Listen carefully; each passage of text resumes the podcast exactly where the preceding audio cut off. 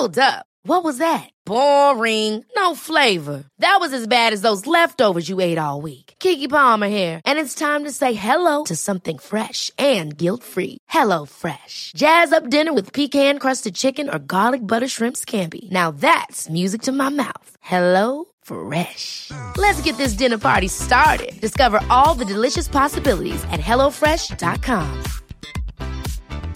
I'm Sandra, and I'm just the professional your small business was looking for. But you didn't hire me because you didn't use LinkedIn jobs. LinkedIn has professionals you can't find anywhere else, including those who aren't actively looking for a new job but might be open to the perfect role, like me.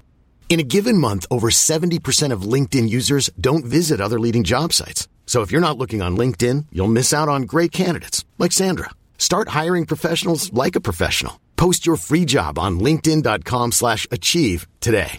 Hey Dave, Yeah, Randy. since we founded Bombus, we've always said our socks, underwear and t-shirts are super soft. Any new ideas? Maybe sublimely soft. Or disgustingly cozy? Wait, what? I got it. Bombus. Absurdly comfortable essentials for yourself And for those facing homelessness. because one purchased equals one donated. Wow, did we just write an ad? Yes. Bombas. Big comfort for everyone. Go to bombas.com slash ACAST and use code ACAST for 20% off your first purchase. Många kvinnliga ledare blir nästan hårdare än vad ska jag säga, manliga ledare för att de måste hävda sig. Jag tycker inte alls man ska göra sig till eller förställa sig på något sätt, utan man kommer otroligt långt med att vara snäll. Som lärare ska jag ju säga att skolan är allt, men det är ju inte det, utan den inre drivkraften är ju otroligt mycket viktigare. Och att man hela tiden vill utvecklas, så tror jag man kan utvecklas till det man vill egentligen. Livet ska vara som en EKG-kurva, man, den ska vara upp och ner. När den är helt rak så är man död.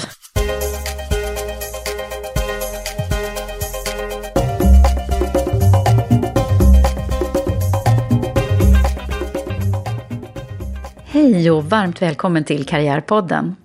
Den här veckan träffar jag den fantastiska Katrin Edblad, VD och chefsdesigner för Edblad Company, det svenska starkt växande varumärket för smycken, kläder och inredning. En dröm och stor passion för design ligger bakom Katrins framgång och karriär, som faktiskt började i läraryrket. Det ska vi få höra om och hur resan har sett ut från att ha designat och tillverkat smycken i mycket liten skala till att driva ett företag med smycken som finns representerade runt om i hela världen och tusentals återförsäljare.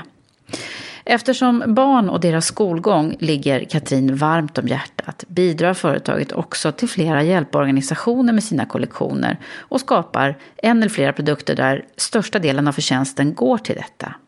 Följ med och lyssna på en stark entreprenörs berättelse och låt dig inspireras. För nu kör vi!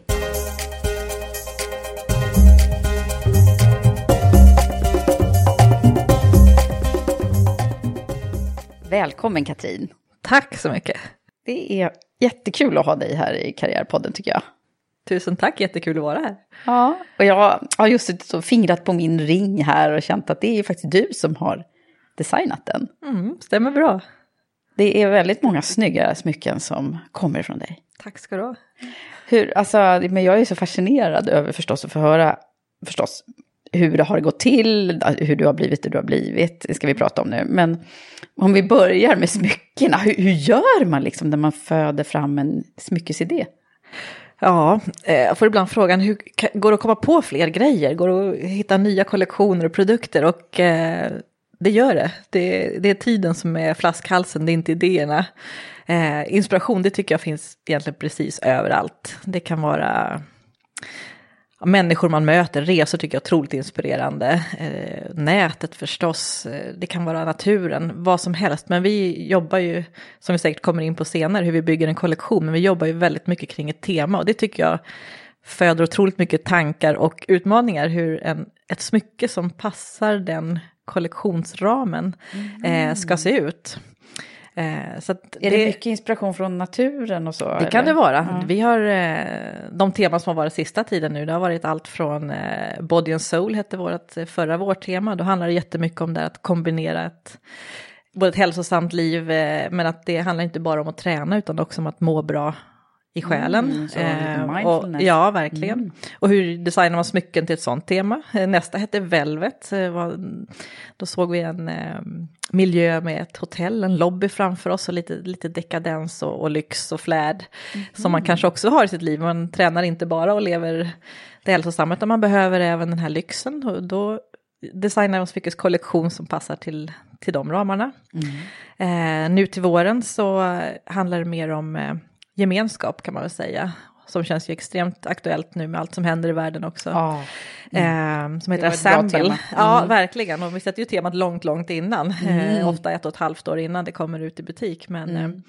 eh, eh, Assemble heter och handlar just om det här att, att umgås över både kulturgränser, generationsgränser och och att det är egentligen det som är det, det viktigaste i livet. Ah, Eh, så rätt. Ja, Och, och så mitt i prick just Ja, nu det känns jätte, verkligen aktuellt och då kan det bli, då tänker man ju då som det som kommer ut precis eh, ja, nu i butik då, det är allt från eh, fredsduvor och, och den typen av symboler som man på något sätt väver in i kollektionen. Men den Så såg att- jag på ert Instagram, Ja, eh, vad den här med lilla fågeln. Ja, precis. Jätte. Ja. Och så var det någon med någon fjäril också. Ja, och för fredssymboler och, det, och, och därför försöka göra det på både ett subtilt sätt så att det ska hålla över en kollektion också. Men eh, det går alltid att hitta inspiration i allting. Men jag tycker att det är väldigt kul att bygga berättelse eh, kring det man gör. Sen kanske inte kunden alltid ser hela våran tanke eller ligger bakom. historia. Nej, man Men- kanske hittar ett smycke som man tycker är Ja, snyggt. Mm. exakt. Och det är ju jättefint att det är så. Att man, man ser den enskilda produkten och, och är nöjd med det. Men för oss är det ju ett, ett mycket större paket av en, eh, ja, en, hel, en hel historia helt enkelt Mm. som vi vill berätta.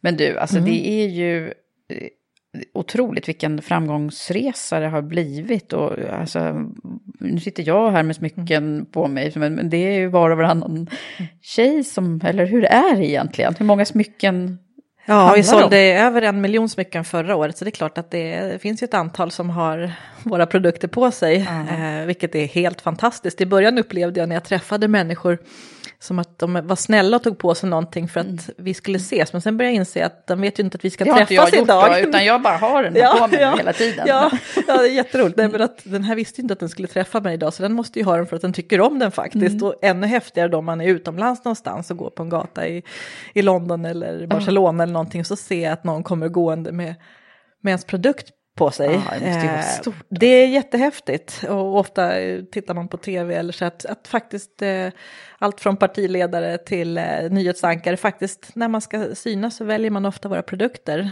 eller kronprinsessan eller sådär. Det tycker jag är... Jag Mm. De tycker har det, också, alltså. Ja, det jag tycker det är jätte... Det, det är stort på något sätt att få den... De, de använder det på riktigt för att de tycker om det själva. Ja. Men nu blir man nyfiken, alltså bakom den här framgångssagan så sitter nu du, bland annat då. Och hur- om, vi, om vi fokuserar på din, alltså hur började det från, för det, du är inte designer från början. Nej, det är jag inte.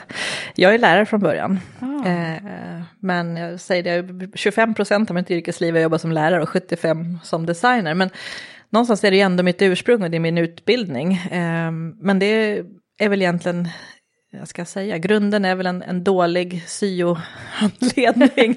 eh, kan man säga, för jag sa redan, redan i, i högstadiet att jag ville jobba med någonting kreativt. Jag har alltid varit ganska entreprenöriell skulle jag vilja säga. Att jag hade små företag när jag var 9-10 år. Så gjorde jag allt, för jag skrev gatutidning med min, min bästa vän och vi gick upp och bakade bröd på morgnarna och så gick vi runt och knackade på hos grannarna och, och sålde det här morgonbröd. Vi hade morgonbröd. Eh, inte AB, men jag tror vi nästan vi kallar det för en det. entreprenör i dig ja, alltså från början. Mm. Ja, det gör det. Så då gick vi runt och så, eh, så frågade vi vilka ville ha bröd till imorgon bitti. Och så tog vi upp beställning och så gick vi upp fem på morgonen och så bakade vi och så sov vi jäsningarna då. Och sen så, så hängde vi upp där på folks dörrantag. Och sen åkte vi hem och kollade på sommarlovsmorgon då när vi var i den åldern. Så att vi, det har alltid Smart. funnits, Ja. det- och så köpte vi nytt mjöl för de här pengarna. Och så, så att det har nog alltid funnits eh, den här drivkraften att, att eh, Göra affärer, Ja, eller? göra affärer helt enkelt. Och eh, sen skapa, så, mycket skapande har det varit hela vägen. Eh, tillverkat olika saker och sålt när man var mindre. Och, eh, så sa jag det till min syokonsulent att eh, jag skulle nog vilja bli smyckesdesigner. Jag skulle Alltså du sa Ja, det? sa Du jag. visste Ja. det redan då, Ja, liksom? jag var väldigt fascinerad. Jag och min eh, bästa kompis Anna då, vi tog ofta pendeltåget då in från förorten och in till Stockholm och gick på en speciell smyckesbutik som hade väldigt experimentellt sortiment. Eh, Mm.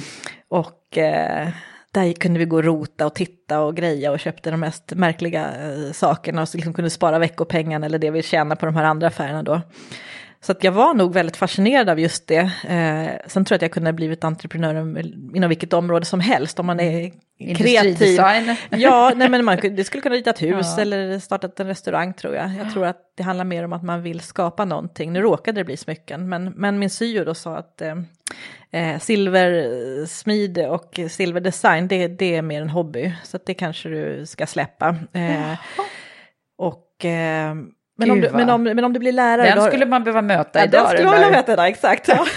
Ja. eh, som sa, men om du blir lärare då har du i alla fall sommarloven. Eh, och de är ju rätt långa om du är lärare. Eh, ja, jag tycker om, alltså barn har jag alltid tyckt om att jobba med. Jag tycker om att dela med mig av det jag kan också. Så att det kändes som att Ja, varför inte då? Då har jag de där sommarloven som ju då blir kortare och kortare som alla vet för lärarna. Ja, ja. Det är inte så mycket kvar i den, i den svängen. Men, eh, så jag utbildade mig till det och jobbade några år helt enkelt. Det var otroligt lärorikt också. Jag tycker att jag har mycket med mig eh, som jag har användning för idag. Så att jag känner mm. inte att det är bortkastat på något ja, sätt. Ja, vad, vad, är det du har med dig därifrån då, mm. mer konkret? Det är väl allt från hur man möter människor på, som man säger, bara sitta i utvecklingssamtal med föräldrar där den ena, man går in och möter kanske en förälder som är advokat och sitter kanske och, och, och jag har haft en som antecknar allting eh, på sin eh, padda som var väldigt nytt då på den tiden eh, för att sen kontrollera allt gentemot läroplan, det jag sa. att man ska liksom hitta en nivå där, att möta den föräldern till då en förälder som kanske är en missbrukare, det har problem att få barnet att komma till skolan överhuvudtaget. Mm och möta dem och motivera och entusiasmera. Så att jag tror att jag har fått väldigt bra kunskaper i att möta människor på olika sätt där mm. de är. Precis, eh. det är samma som i mitt jobb faktiskt. Nej, men, och jag tänker på lärare. Jag brukar tänka att eh, de duk duktiga lärare skulle också kunna bli väldigt duktiga ledare ute i näringslivet. Självklart. Och säljare också. Definitivt. För att man, man har ju det här lite pedagogiska också. Så är det ju. Det handlar ju jättemycket om att leda en grupp. Ja. Eh, och kan man leda en grupp med, med barn så, så är det, inte, det är oftast inte så mycket svårare att leda en grupp vuxna. Eh, även om det finns eh, tyngre och större utmaningar ibland där också. Men eh, jag tycker att jag har jättemycket nytta av det här att, att leda grupp och få alla att vilja samma sak och, och ja, förstå helheten och mm. eh, vissa pedagogiska knep som man, som man kan ta man till kan ta ibland. Till. Ja, mm. eller det här att tro, tro, att de har bestämt själva ja, just det. på väg.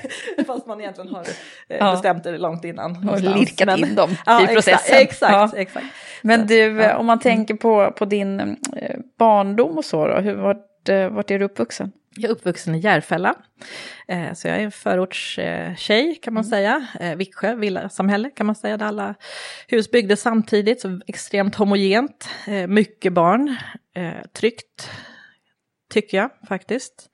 Um, Mamma och pappa, hade de någon akademisk eller någon lärarbakgrund? Eller de är båda två jämtar, så att eh, ah. de är väl, vad ska jag säga, så här strävsamma, arbetsamma eh, typer. Och vi gick på dagis, så vi är liksom generation generation dagis kan man mm. säga.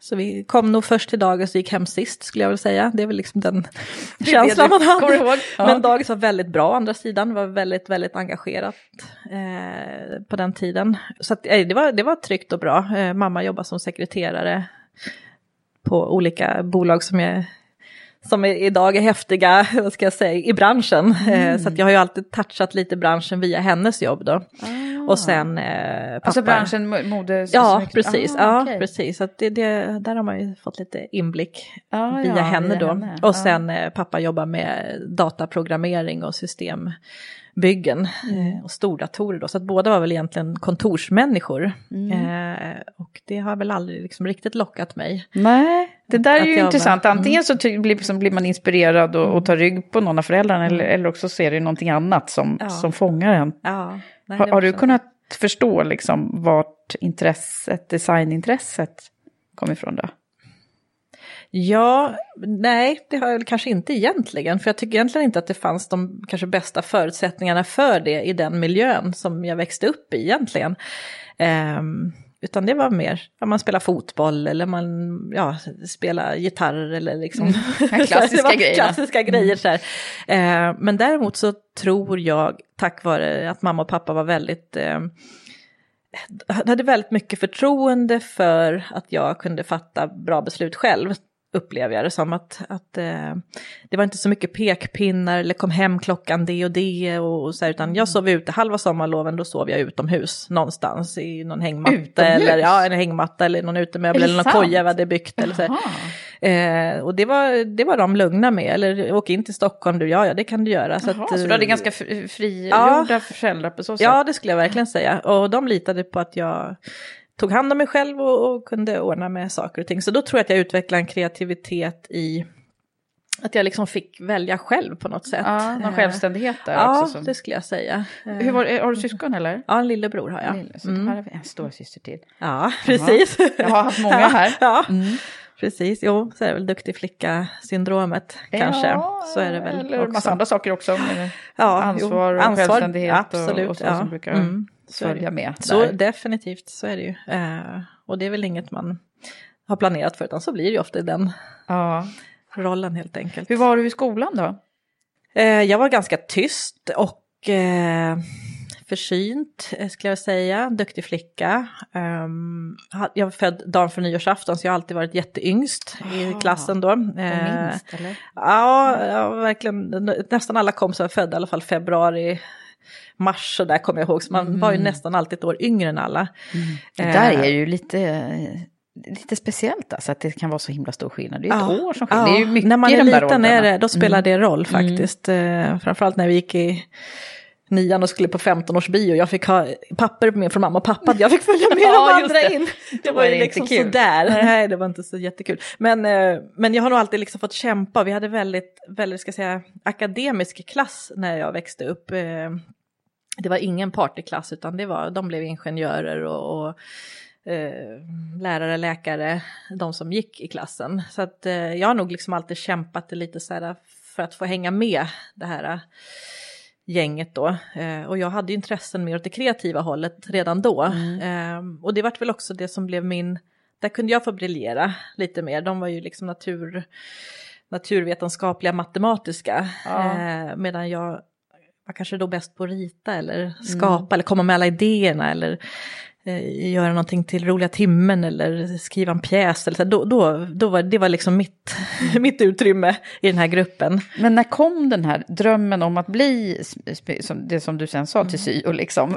Vet du när i den, den där fanns eller kom? Nej, det kan jag nog inte egentligen säga. Utan den, egentligen, jag blev ju lärare och jobbade också i förorten som lärare. Eh, vilket var väldigt, väldigt tufft och jag valde aktivt att flytta ut till den ö där jag bor idag. Eh, därför att det blev... Eh, jag hade nog gått in i väggen faktiskt om jag hade fortsatt. Det var väldigt, väldigt tufft. Var det för att det var så tung? Ja, det var väldigt tunga- tungt. Nej, det var inte ett tungt område, men det var...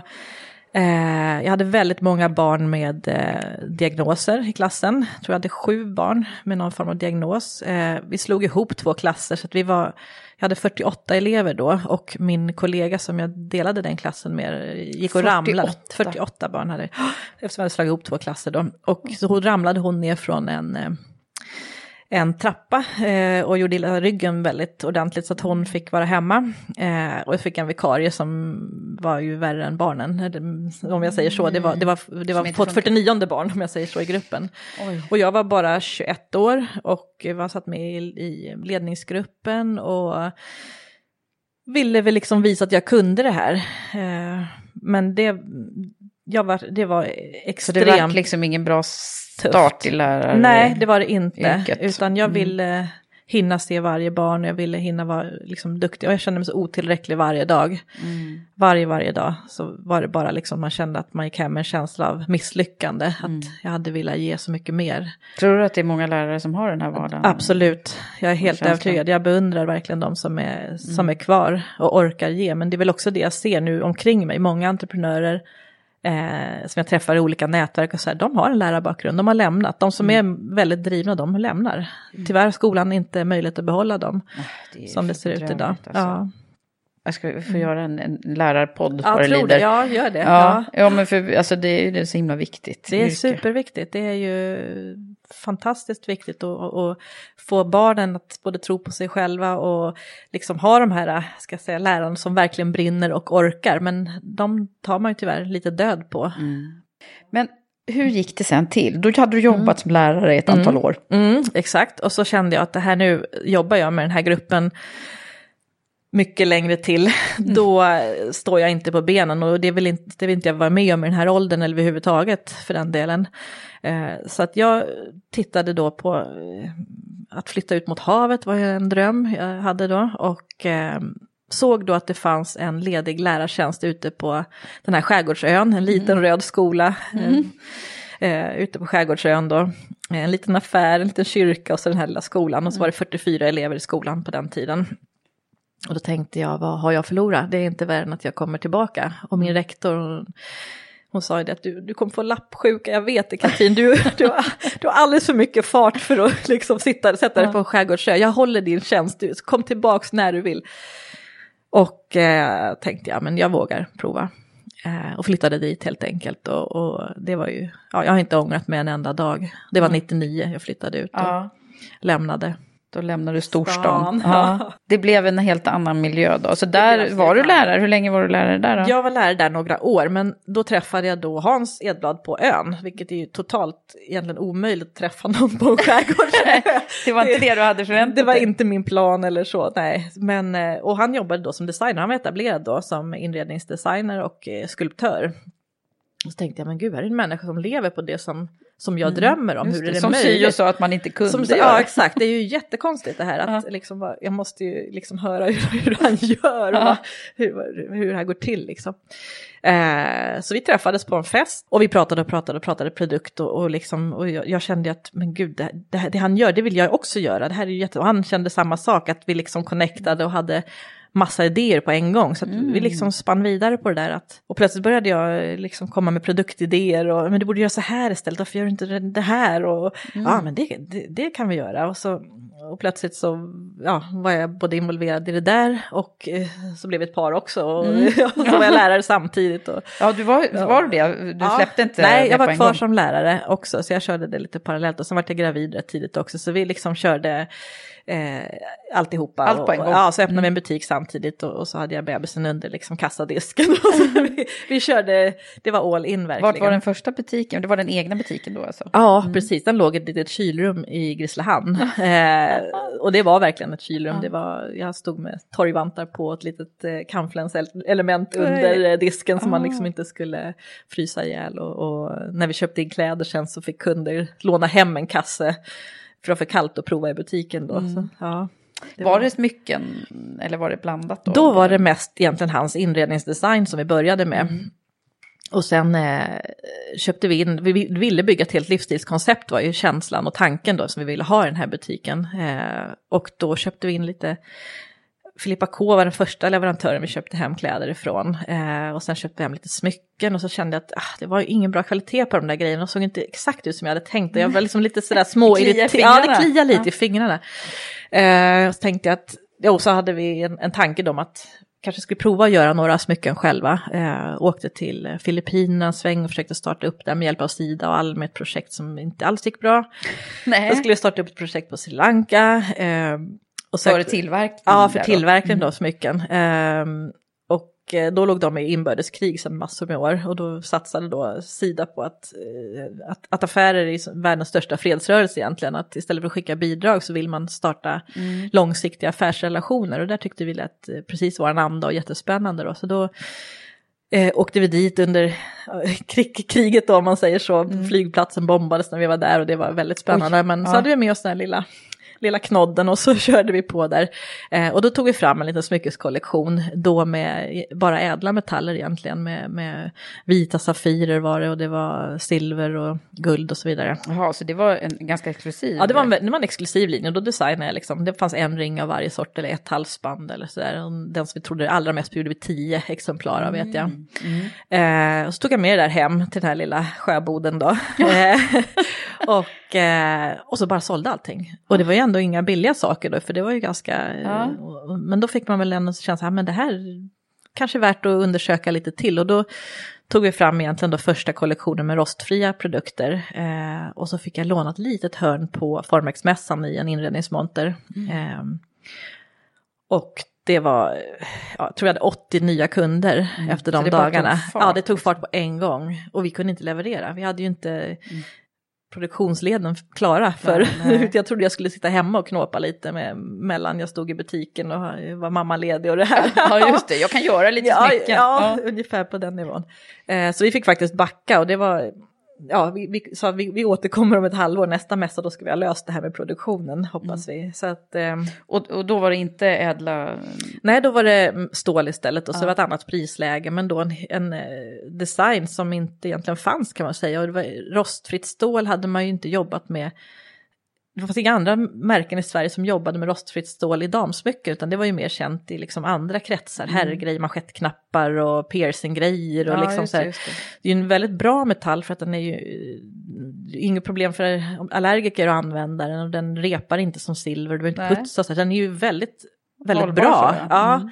Mm. Eh, så kände jag liksom, utmaningen var att hur gör man det här lite feminint, hur kan vi, mm. ja sådär. Så att där var vi verkligen först och eh, Suget var fanns det du som, som ritade det här då? Ja, det kan man säga. Jag ritar jättemycket för hand. Hans, han ritar CAD och han är mer tekniker. Mm. Eh, så att jag skissar ofta för hand och han ritade upp det i 3D-CAD. Och så skickar vi till producent eller så. Eh, ibland gjorde vi formar och lite olika, men ibland skickar jag bara mina handskisser också. Så utvecklar vi det ihop då med producenter. Eh, så att det, ja, sen har det växt på. Vi har, bytt, vi har provat lite olika leverantörer. Till slut hittar vi helt enkelt en, en perfekt partner ah. kan man säga. Som vi har växt som tillsammans med. Som vi har fortfarande. Ja. Vart är, är det någonstans då? Då är det Shenzhen i Kina. Eh, och de eh, var bara vad var de, fyra, fem personer tror jag när vi träffade dem. Ungefär som vårt bolag då, vi var ju också mm. fyra, fem. Eh, och idag så har de sex våningsplan och över 130 personer som sitter sant? bara och jobbar och för oss. Och det är på grund av er ja, liksom? Ja, de har vad inga coolt. andra kunder. Så det är jättefascinerande att ja, och besöka dem. Då har ni ju verkligen varit med och bidragit. Absolut.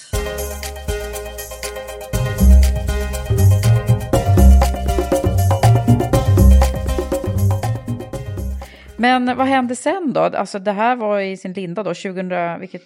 Ja, det här var tio år sedan då, så att eh, det var precis i början. Och eh, sen, sen ruschade det ju på, ja, det har varit en ständig tillväxt mm. under de tio åren då. Mm.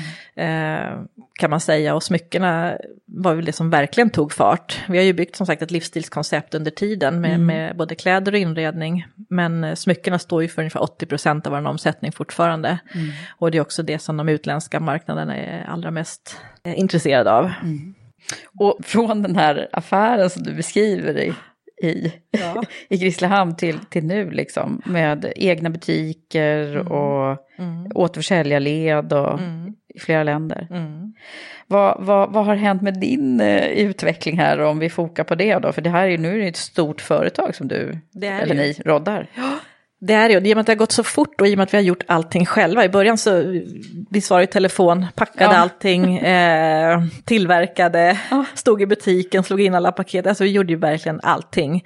Eh, och, och, den här resan som du säger nu då, det är ju 530 tror jag svenska återförsäljare idag, 15 egna butiker, vi finns i ett femtontal länder. Vi växer ju, växer ju snabbt eh, mm. kan man säga. Så att omställningen mentalt i huvudet, den är ju lite svår. Att, att man tänker fortfarande som det lilla familjeföretaget, men inser att vi är ett stort företag idag. Ja. Eh, och det har ju sina utmaningar både för en själv och för organisationen, att, att man behöver Men vad har din roll varit då? Under en ja, min roll har ju varit, jag har egentligen inte velat leda bolaget, vi har haft extern vd eh, stor del av tiden. Nu har jag varit vd de sista två åren. Eh, men eh, jag tycker att det är roligt också, men, men min tid räcker egentligen inte till. Så jag, För du är chefsdesigner också? Ja, precis. Mm. Så att, eh, det är väl det jag inser nu, att, att jag står inför det valet, att jag kan inte göra båda delarna. Nej. Och vd-skap kan väldigt, jag ska inte säga väldigt många andra, men det finns andra som är väldigt duktiga, men ingen annan kan komma in kanske och göra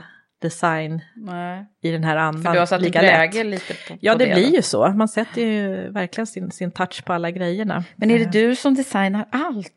Vi är ett team, men jag ritar ju upp mycket, alltså grundtankarna kring eh, liksom, vad, vad, ska kollektionen innehålla? Mm. Lägger en merchandiseplan där vi liksom delar upp så här många sådana här produkter och så gör jag en, en tanke om det.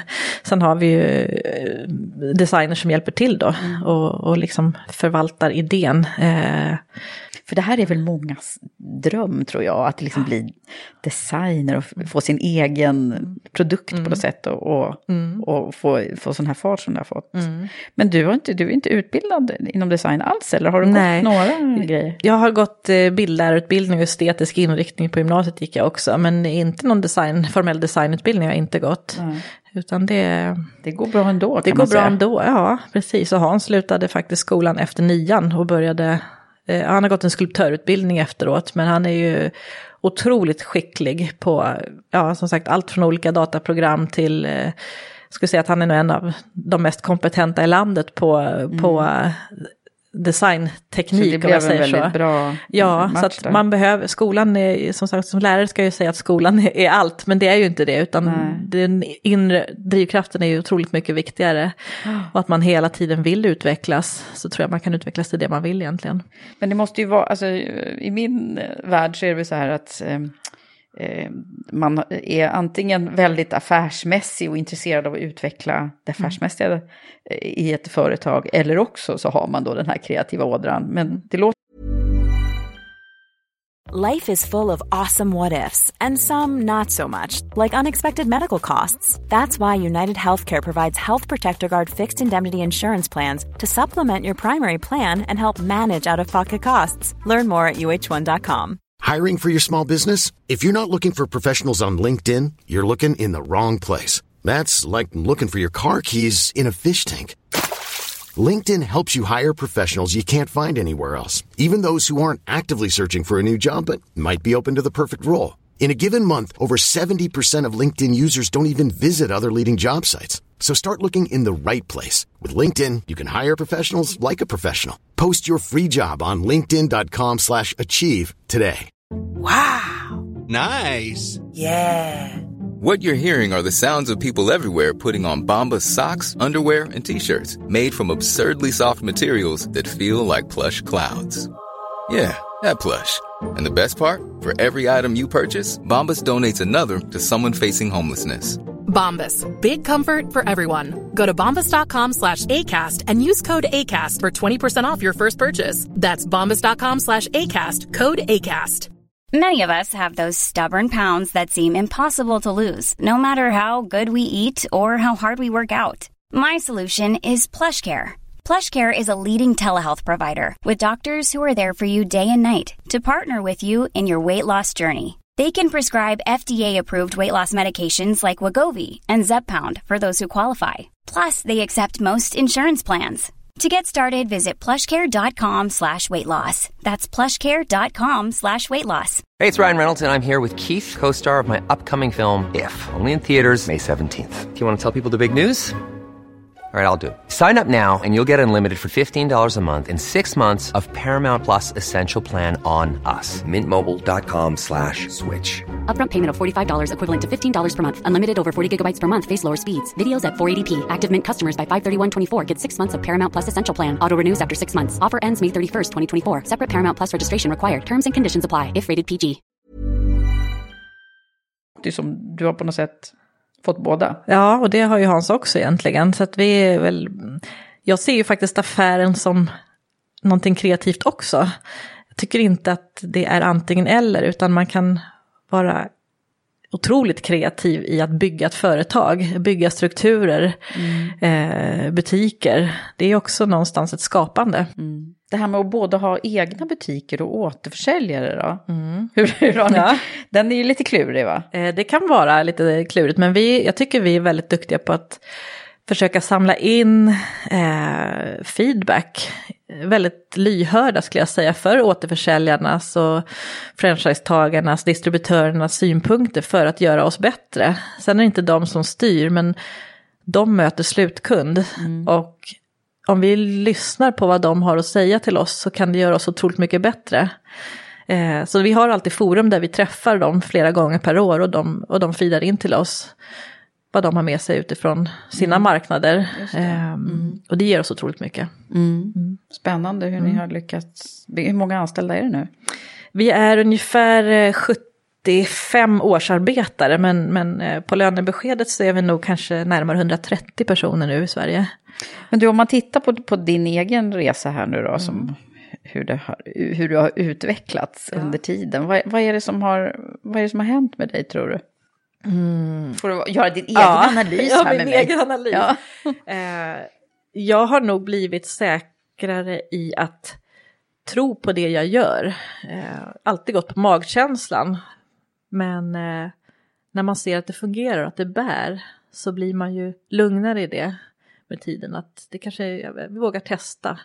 Det tycker jag är jätteviktigt att man, att man faktiskt vågar eh, försöka. Mm. Så det skulle jag säga att, att eh, absolut en utveckling från att ha varit ganska osäker och rädd och, och liksom rädd för att misslyckas med saker. Var du det? Från ja, absolut. Eh, till om, att man om liksom... skulle tycka om min kollektion? Nej, men precis. Ja, tänk om de inte tycker om mig eller det jag gör. Man är så omtyckt av alla. Mm. Eh, och så. Men samtidigt så tycker jag också att det är en viktig del att vara ödmjuk och hur stor man än blir så fötterna på jorden, det är mm. verkligen mm. viktigt. Mm. Eh, så att jag tror att jag till stor del är samma människa men också mycket tryggare i, i min yrkesroll. Mm. Och eh, känner att jag faktiskt har någonting att dela med mig av till anställda och, och andra som, som behöver det. Eh, att jag har ju faktiskt de facto lyckats med någonting mm. och det gör en ju tryggare. Mm. Och, och det, nu hade du gått in som vd också och sådär. Vad, vad, om vi pratar ledarskap, mm. vad, vad är det som signalerar ditt ledarskap då? Eh, jag är väldigt involverande skulle jag säga och jag vill gärna ha konsensus så långt det går. Eh, det är inte alltid möjligt men jag tror också på att människor växer av att ta ansvar. Jag eh, tycker att det är viktigt att man delar med sig, vågar fråga om hjälp. Man måste ha högt i tak, låter klyschigt men, men eh, alla har inte toppendagar jämt eh, och man måste hjälpa varandra att vara sitt bästa jag mm. och hjälpa andra att växa i organisationen också. Och det gäller inte bara liksom ner på chefsnivå utan även de anställda under, att få dem att brinna. Eh, och det tycker jag att det kanske är viktigaste uppgiften, att få folk att brinna och vara tydlig med våra, vad det är vi vill uppnå, vad våra visioner och mål är och att få få de anställda att känna passion och glädje. Mm, så passion är så otroligt det. viktigt ord ja. tycker jag. Så att kan man förmedla Hur får det? man det då undrar jag? Ja, nej, det, det är, en, det är en, en nyckelfråga egentligen. Det är det verkligen. Om man ska lyckas. Mm. Det är det verkligen. Vi har ju förmånen att vi kanske har då ett säga, attraktivare säga, produktutbud än ja. om man jobbar i liksom ett vårdbolag eller eh, säljer betongprodukter, mm. eller vad mm. jag menar. Ja. Eh, det liksom, finns ju en viss glamour kring själva produktsortimentet, vilket lockar en del människor att, att brinna för det. Men jag tror inte att det är det som är grunddelen, utan det är just det här teamkänslan och att vi pratar ofta om att är, det här verkligen en nedblad person? Är det att, att, det finns en viss själ i det vi gör mm. och en tanke och, och, säger ofta att söker man bara ett jobb då, då har du kommit till fel ställe om jag sitter i en anställningsintervju med någon. Mm. Du ska vilja just det här jobbet och förklara för mig varför du vill vara med just oss och, och sådär.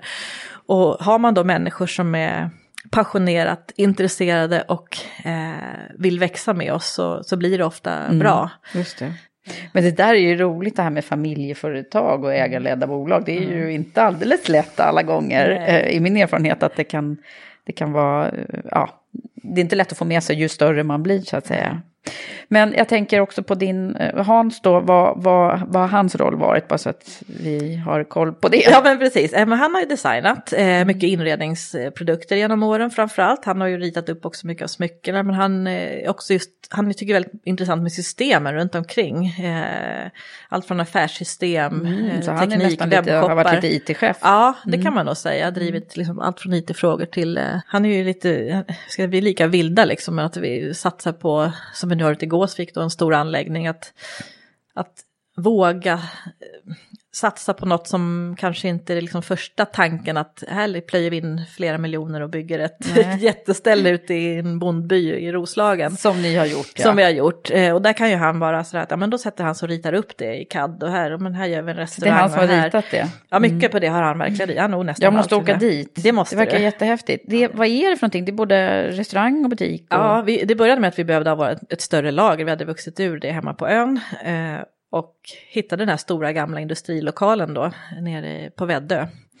Eh, och det såg ju inte ut kanske som man blev superinspirerad, utan det var en, en plåthall, ja. en gammal industrilokal från 1973 eh, med en stor asfalterad plan omkring. Eh, och några gatlyktor på det. Så det, var, det var inte sådär som man hoppar jämfota. Eh, men då började vi liksom titta runt omkring och såg att det var fantastiska vackra ekar där bakom. Mm. Och tänk om man skulle ta bort de här eh, garageportarna och sätta glasfönster här. Och tänk om vi skulle göra en häftig restaurang så folk skulle ha det här som ett wow. resmål i Roslagen. Och ja, vad finns det för lokala matproducenter? Gud, ja, liksom. verkligen. Ja, det där är ju, det där är inte alla som klarar. Jag vet att jag har inte jättelätt för det där när vi har varit, när vi ska börja om eller göra någonting. Med, så har faktiskt min man mycket lättare för att säga, ja men om vi bygger ja. eh, det här skjulet här och river det där och jag bara ser en massa problem liksom. Men, Precis. Ja. ja. men det är väl någonstans entreprenörssjukan, att man ser ja. möjligheter i allting i princip. Mm. Så att man får ju snarare hålla sig tillbaka lite grann ibland, att inte köra igång alla möjligheter man ser Nej. kan bli någonting. Men, eh... Nej, men vad har varit då? Nu måste vi titta på det som också är, har varit lite tufft. Vad är det som är kniviga med det här? Stora bolaget som växer som bara så det knakar också. Alltså, generellt så är det ju människor. Det är mm. alltid det, det tuffaste. Människor som inte mår bra. Det är så, är man ett bolag som är så pass stort så spelar det ingen roll hur inspirerande och häftiga idéer eller produkter vi har. Det är alltid någon som mår dåligt mm. av kanske andra anledningar. Man kan ha problem hemma eller man kan ha sjukdom eller man kan vad som helst. Mm. Eh, och när människor ska samarbeta med varandra som befinner sig på olika plan och i olika faser så att säga, så, så händer det saker. Mm. Det tycker jag alltid är en utmaning att försöka eh, se företagets bästa i, i alla situationer och, och verkligen försöka samarbeta. Eh, sen har det ju varit så otroligt mycket tuffa saker det, alltså man skulle kunna skriva en bok bara om att mm. driva affärsverksamhet i, i krigsland till, till, ja. till att vi faktiskt har byggt det här med inget kapital alls. När jag kom in i bilden tyckte jag Hans att min eh, lärarlön på 22 000 var ju liksom fantastiskt. Vi skulle kunna bygga ett imperium tillsammans med den här, med har, har, har, du lön? Liksom, har du lön? Det är otroligt. Ja just det, för han hade inte nej, det han hade ingen lön. Mm. Nej, det var, han levde på 50 000 per år då vet jag. Och då var det liksom för boende, mat och, och bil och jag vet inte hur han mm. gjorde egentligen. Men eh, ni har verkligen börjat från scratch? Liksom. Verkligen. Jag stod utomhus och packade innan jag kom in i bilden. Fem år producerade utan, det fanns inte ens väggar utan det var ute i blåsten helt ah, enkelt. Så det, var, det var jättetufft. Mm. men så har vi återinvesterat liksom allting i, i tillväxten hela vägen. Har du haft liksom några rådgivare längs vägen eller är det bara, det var bara du är eh, smart? Ingen, ingen direkt rådgivare men däremot tycker jag att det är väldigt intressant att lyssna på människor som har kloka råd. Mm. Och det behöver inte vara att man är från samma bransch utan det är många som besitter klokskap. Mm. Men det har inte varit några riskkapitalister eller något Nej, sånt? Nej, det har det inte varit. Nej, utan vi har investerat själva allt som har, som har byggt det här. Då.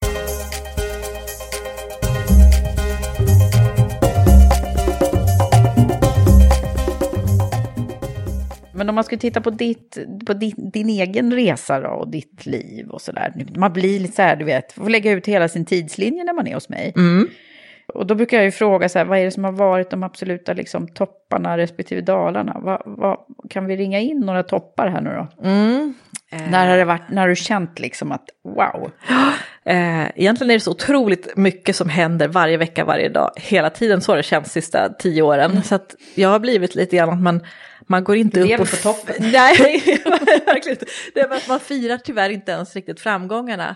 Men man får inte panik heller i dalgångarna utan man förstår att livet har de här upp och nedgångarna och det är en del, eh, en del av det hela. Det var mm. som en klok man sa att man, livet ska vara som en EKG-kurva, man, den ska vara upp och ner. När den är helt rak mm. så är man död. Ja, det, det, är inte så, det är inte så det funkar. Eh, så att där har jag nog blivit bättre på att, att eh, som sagt varken, eh, borde fira lite mer faktiskt än vad vi gör. Mm. Men eh, som sagt inte gå under. Det är inte så men... dumt det här med tidslinjen faktiskt. Nej. Det är en övning som jag brukar göra ibland i, i coachsammanhang när jag är det. Så, så är det ju faktiskt så att när man, när man det, var, det är ju jättebra liknelse det där med EKG, men, men eh, jag tänker också att eh, ofta så kan man ju se att de här dalgångarna Eh, alltså när man kommer upp ur en sån så kommer man ju upp lite hög på en högre nivå än vad man var innan. Man vill sällan vara utan dem fast de är otroligt jobbiga när man är i dem. Mm. Men eh, det är klart att det var jättetufft. Mina föräldrar skilde sig när jag var 11 år. Eh, det är ju absolut en dalgång som, som var jättejobbig då. Mm. Men som också har, förstår jag nu i efterhand, format mig otroligt mycket som människa. Ja, eh, vad hände då? då? I, det var, ja, med dig menar jag. Ja, men det var nog att man fick ta ännu mer ansvar. Att inte vill inte belasta min mamma med, bara att jag började ta hand om min egen ekonomi redan då. Jag bad att få mitt barnbidrag helt enkelt. Eh, mm. Eh, och jag, ville, jag visste att hon hade så tufft som ensamstående mamma. Eh, vi bodde kvar i vårt hus, vi hade kvar vår bil, jag fick fortsätta simma som jag gjorde, simmade konstsim på den Jaha, tiden. Gjorde du? Ja, eh, och ja. det kostade ju pengar, allt det där kostade ju pengar och jag förstod ju för någonstans, eh, även om man inte, hon, hon sa väl inte rent ut, men det är klart att hon hade det tufft att liksom behålla samma levnadsstandard för mm. oss. Eh, hon ville inte att vi skulle försaka någonting. Mm. För att vi inte hade två föräldrar som bodde hemma.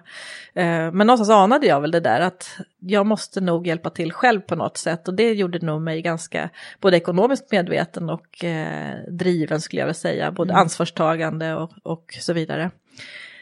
Um, och empatisk skulle jag säga att det liksom handlar otroligt mycket om att jag tycker jag haft väldigt förståelse för andra som är i den alltså framförallt barn jag jobbat med genom åren, att jag kan referera till, min, till mitt, hur jag kände själv då mm. och hur tufft det var inför kompisar, det var inte lika vanligt då heller, men i skolan och sådär att, att eh, gå hem till bara mamma, eller vi firar inte jul ihop. Och så sagt att vi, ja. så du träffade pappa mm. också sen? Ja, men det var väldigt, det var väldigt tuffa år där, som, som när man är i tonåren också. Att, mm. att kanske känna sig då bortvald på något sätt, eh, vilket jag gjorde. Men vi har en jättefin relation idag, bor nära varandra och han är jätteengagerad i, i barnen idag. Eh, men då kände jag mig nog sådär att att, att satte de väldiga märken att eh, om inte min pappa tycker om mig, för det var så jag kände, mm. vem ska då kunna tycka om mig? Mm. Så att, och det var nog en väldig drivkraft tror jag också, att, att om jag är riktigt duktig, om jag presterar, då kommer nog... Kommer man att tycka om dig? Ja, då kommer man ja. tycka om mig på något sätt. Så det är klart att, att på ett liksom djuppsykologiskt plan så tror jag att det spelar jättestor roll med mm. den dalgången. Mm. Eh, och sen som sagt när jag jobbade jättemycket och kände att, liksom att nästan höll på att smälla in då. Ja, eh, det var ju också en, en dalgång och liksom är det här ett misslyckande mm. eller är det en, en styrka? Men styrkan blev ju att jag faktiskt valde att, att hitta en väg ut ur det, mm. att flytta upp till den här fantastiska miljön där jag bor idag. Och, och där jag hade mm, jättefina år med, med som skolan där mm. och byggde upp det företag som, som jag har idag och fick de mm. barn som jag har. Så att jag menar, Mm. Som du säger, de här dalgångarna ger ju ofta också en förändring. Eh, som man kanske inte ser själv när man är där nere. Men man vill inte vara utan dem. Nej, nej det, det, det är ganska skönt att tänka så, mm. eller hur? Absolut. Att man liksom, okej, okay, men det, man ska ner där men sen så mm. kommer man liksom upp lite ja, högre. det är så. Eh, det här var då lite grejer som har påverkat dig. Och sen har du ju haft massa sådana där som jag tänker att det borde ha varit toppar när du vann eh, eh, årets kvinnliga stjärnskott på den här EY-galan. Ja, ja, entreprenörstävlingen. Ja, precis. Ernst Young har ju en, en världsomspännande eh, tävling kan man säga då. Eh, där de utser entreprenörer över hela världen och finalen är i Monaco. Och det, det är jättestort, en tung jury som, som kommer ut mm. och intervjuar den först på eh, Jens, först ska man bli nominerad av någon. Ja. Eh, och det blev du? Det blev jag.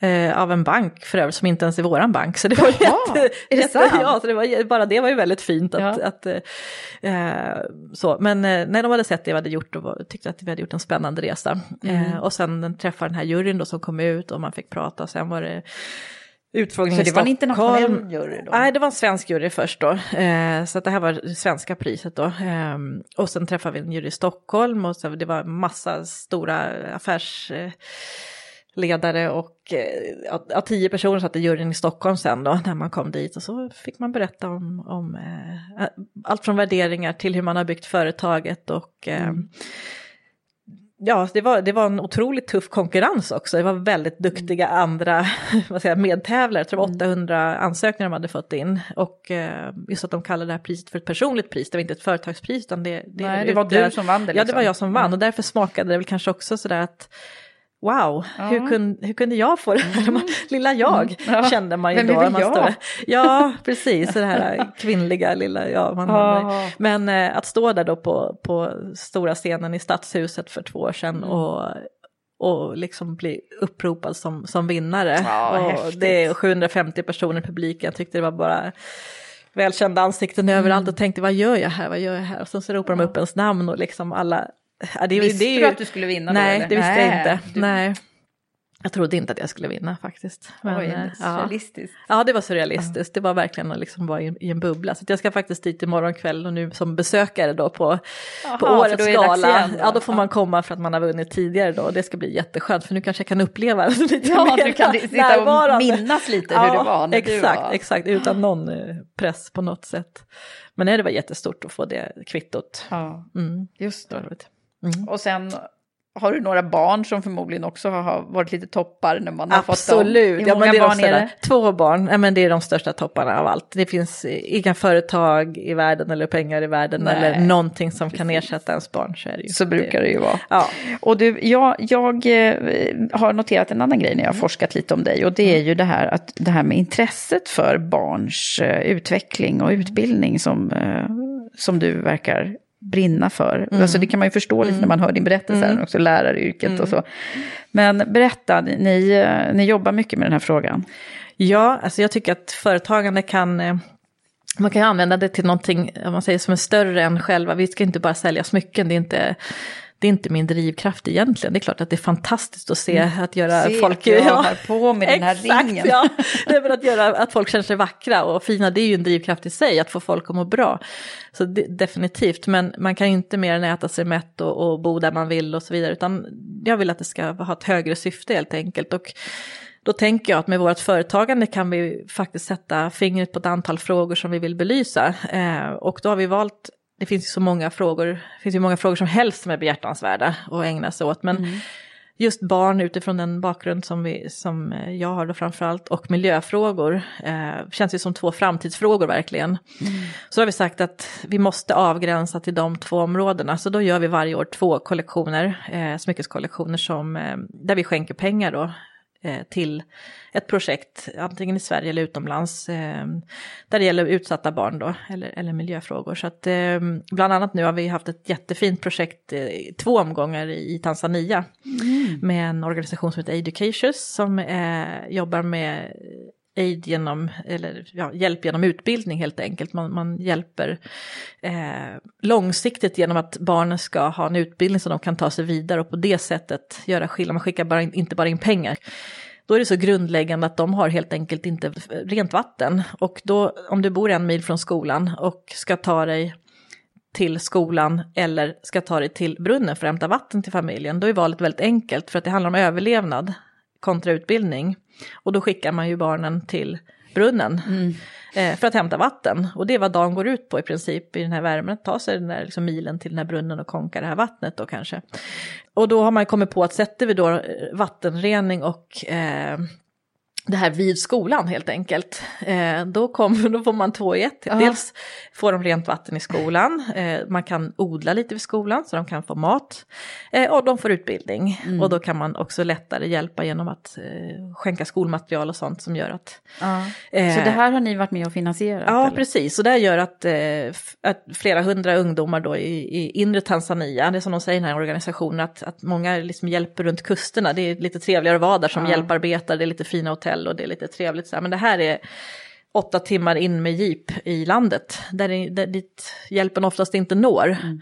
Men eh, det gör verkligen skillnad att man också har byggt Har du det varit där också? Jag har inte varit där, men jag har Nej. fått bilder från, och just att det är så häftigt att man ser precis just de här barnen har fått Ja, hjälpen. Det, det- är inte, det är inte bara ett svart hål man skänker, utan Nej. vi brukar försöka ha ganska Tydliga tydligt, projekt ja, tydliga projekt Mm. eh, som pengarna går till. Är det och- speciella kollektioner eller vad hur gör ni? Ja, då gör vi någonting som vi tycker passar till, eh, till exempel nu har vi gjort ett eh, till maskrosbarn, svenska maskrosbarn då, då har vi Mm. gjort en, en symbolhalsband med ett, med ett hus och med en hand och med ett hjärta liksom som vi tycker symboliserar eh, det som vi liksom förknippar med den organisationen, att, att det är liksom kärleken och Ja, värmen och det. trygga Mm. hemmet och, Mm. och liksom.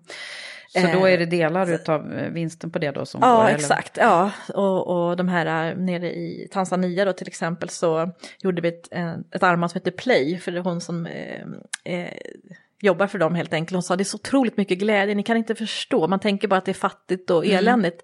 Men när jag kommer dit, det är så mycket glädje varje Mm. gång. Så hon sa att, och då tänkte jag så här, men något med lekande barn, så du gjorde ett armband som var fullt med små, små lekande barn stiliserat i stål då. Oj. Så att oftast utgår ju måste själva... nästan lägga upp lite bilder på sen va? Det kan du få göra. Ja. Ja. Ja, och nu till eh, projektet som kommer nu precis eh, alldeles i dagarna här. Det går till eh, en kanske vårt allra viktigaste projekt om man nu får, får vikta dem mot varandra. Men eh, det handlar om eh, eh, Together One Heart heter organisationen, men de jobbar då för eh, trafficking och man, man kidnappar barn eh, Mm. helt enkelt och säljer till prostitution. Eh, Ja. Och det är så obegripligt så man kan inte ens... Eh, Kan inte ta in. Nej, man kan inte riktigt ta in det. Man, man, kan, man kan hämta en åttaåring eller de kan också säljas av sina föräldrar för man helt enkelt inte har råd. Men sälja en åtta eller nioårig flicka eh, som då kan utnyttjas åtta, tio gånger på en dag inlåsta någonstans. Det, det är så fruktansvärt så det går inte ens att ta in. Men då jobbar den här organisationen väldigt eh, hands-on. De, de eh, köper tillbaka barnen eller de går in och kidnappar tillbaka dem och sen har de då hjälpcenter där de eh, alltså återanpassa dem till ett liv eh, med utbildning och, och skolgång och så vidare. Eh, så det känns otroligt, otroligt viktigt Mm. och då har vi gjort ett smycke nu som består av två två hjärtan kan man säga, två, två metallplattor och däremellan så är det massa stenar som jag ser då som att together så bildar de här One Heart då som Mm. Just är det. deras symbol egentligen. Eh, och där inne så gnistrar då liksom hoppet som finns där inne i hjärtat. Mm. Eh, så att det finns ju oftast en, eller det finns en tanke med allt vi gör kan jag väl säga. Ja. Eh, men eh, de, de projekten känns jätte, jätteviktiga då. Eh, för att det gör Ja, verkligen skillnad. Det är ju verkligen. miljonbelopp som går till de här organisationerna och de gör ju verkligen, verkligen skillnad för att Mm. pengarna är också så mycket mer värda där borta än vad de är här. Ja, Eh. men eh, det är fantastiskt det ni gör. Och jag vet att du hade någon tanke kring det, liksom. Att, Ja, jag tycker att det är så viktigt att man, eller viktigt, jag förstår inte att inte fler utnyttjar möjligheten att, att se att det behöver inte vara ett problem att skänka delar av intäkterna till någonting, för det kan skapa ännu mera goodwill och ännu mera affär. Mm. Så jag tycker att fler företagare borde göra, se till att vara med och göra skillnad. För det Verkligen. kan man verkligen och det Ja. behöver inte bli sämre resultat på sista raden som jag upplever, utan kanske till och med bättre.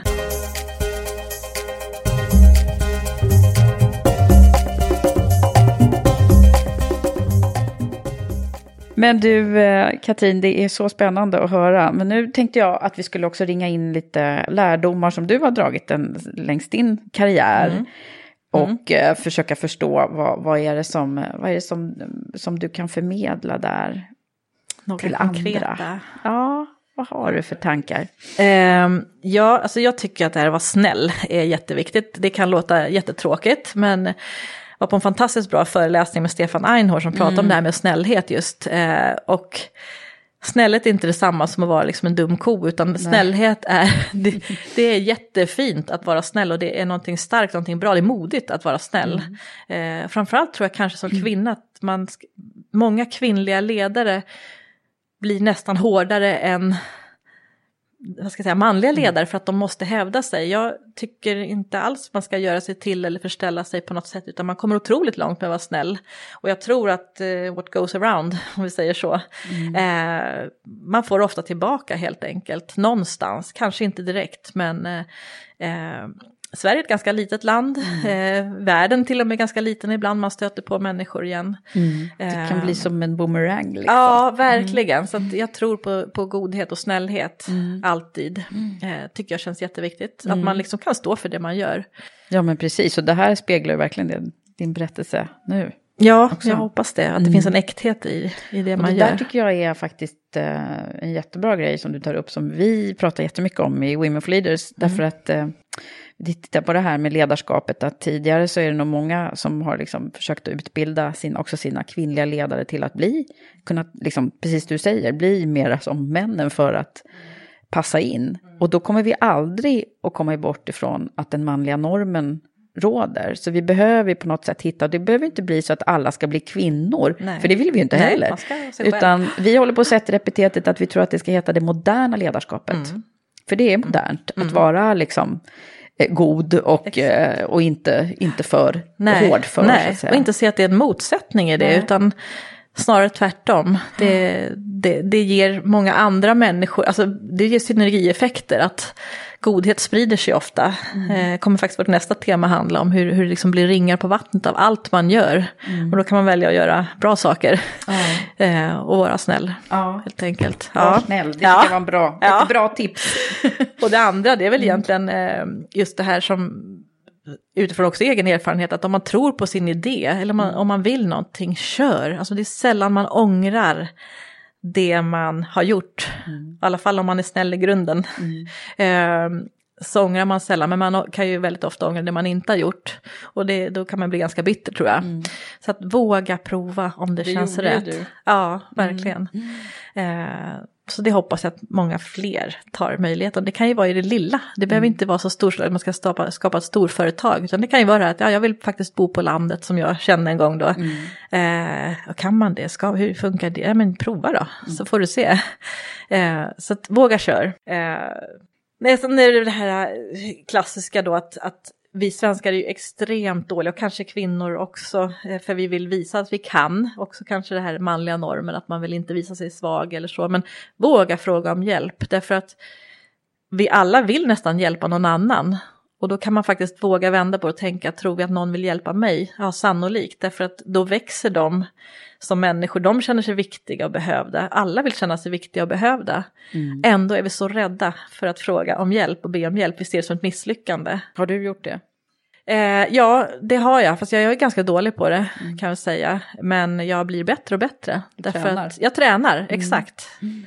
Jag tränar, därför att mm. jag ser också att eh, då går folk in och, och växer och levererar. Mm. När man ger dem den möjligheten. Ja, verkligen. Mm. Bra där.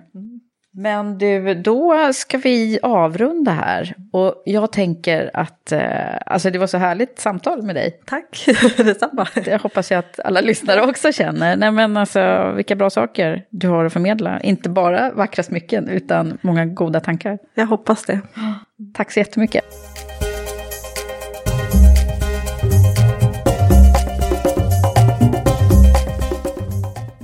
Nu sitter jag här i efterhand och tänker på vårt samtal. Och det första som kommer upp är vilka sunda värderingar Katrin verkar ha kring både företagande och ledarskap. Och vilken häftig resa att bygga från det lilla till det riktigt stora företaget. Med passion för något hon också brann för från allra första början. Att också göra gott med sitt företag på olika sätt känns ju stort. Tänk om alla företagsledare gjorde det med verkligt engagemang. Hoppas att du också gillade att lyssna på vårt samtal. Jag ska också berätta att vi kommer tillsammans med Edblad ha en tävling där man kan vinna några av deras vackra smycken. Så håll utkik på Karriärpoddens Facebook och Instagram där vi kommer att berätta mer om hur det går till. Ha det nu så bra så länge så hörs vi snart igen. Hej så länge!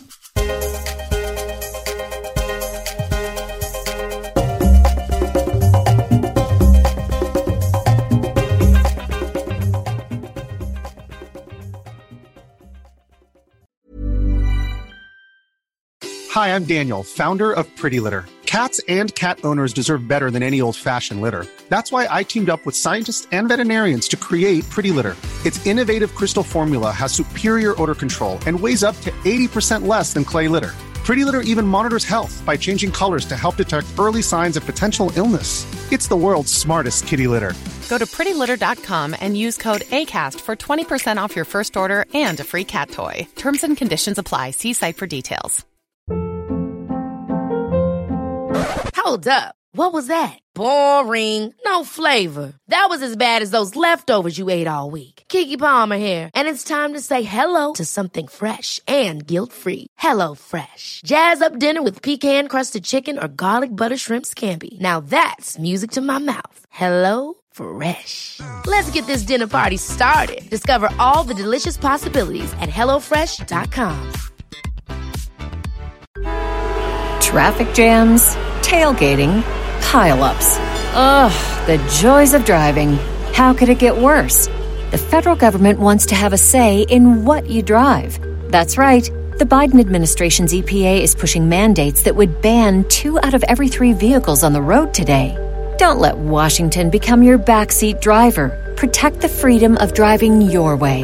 Visit EnergyCitizens.org. Paid for by the American Petroleum Institute,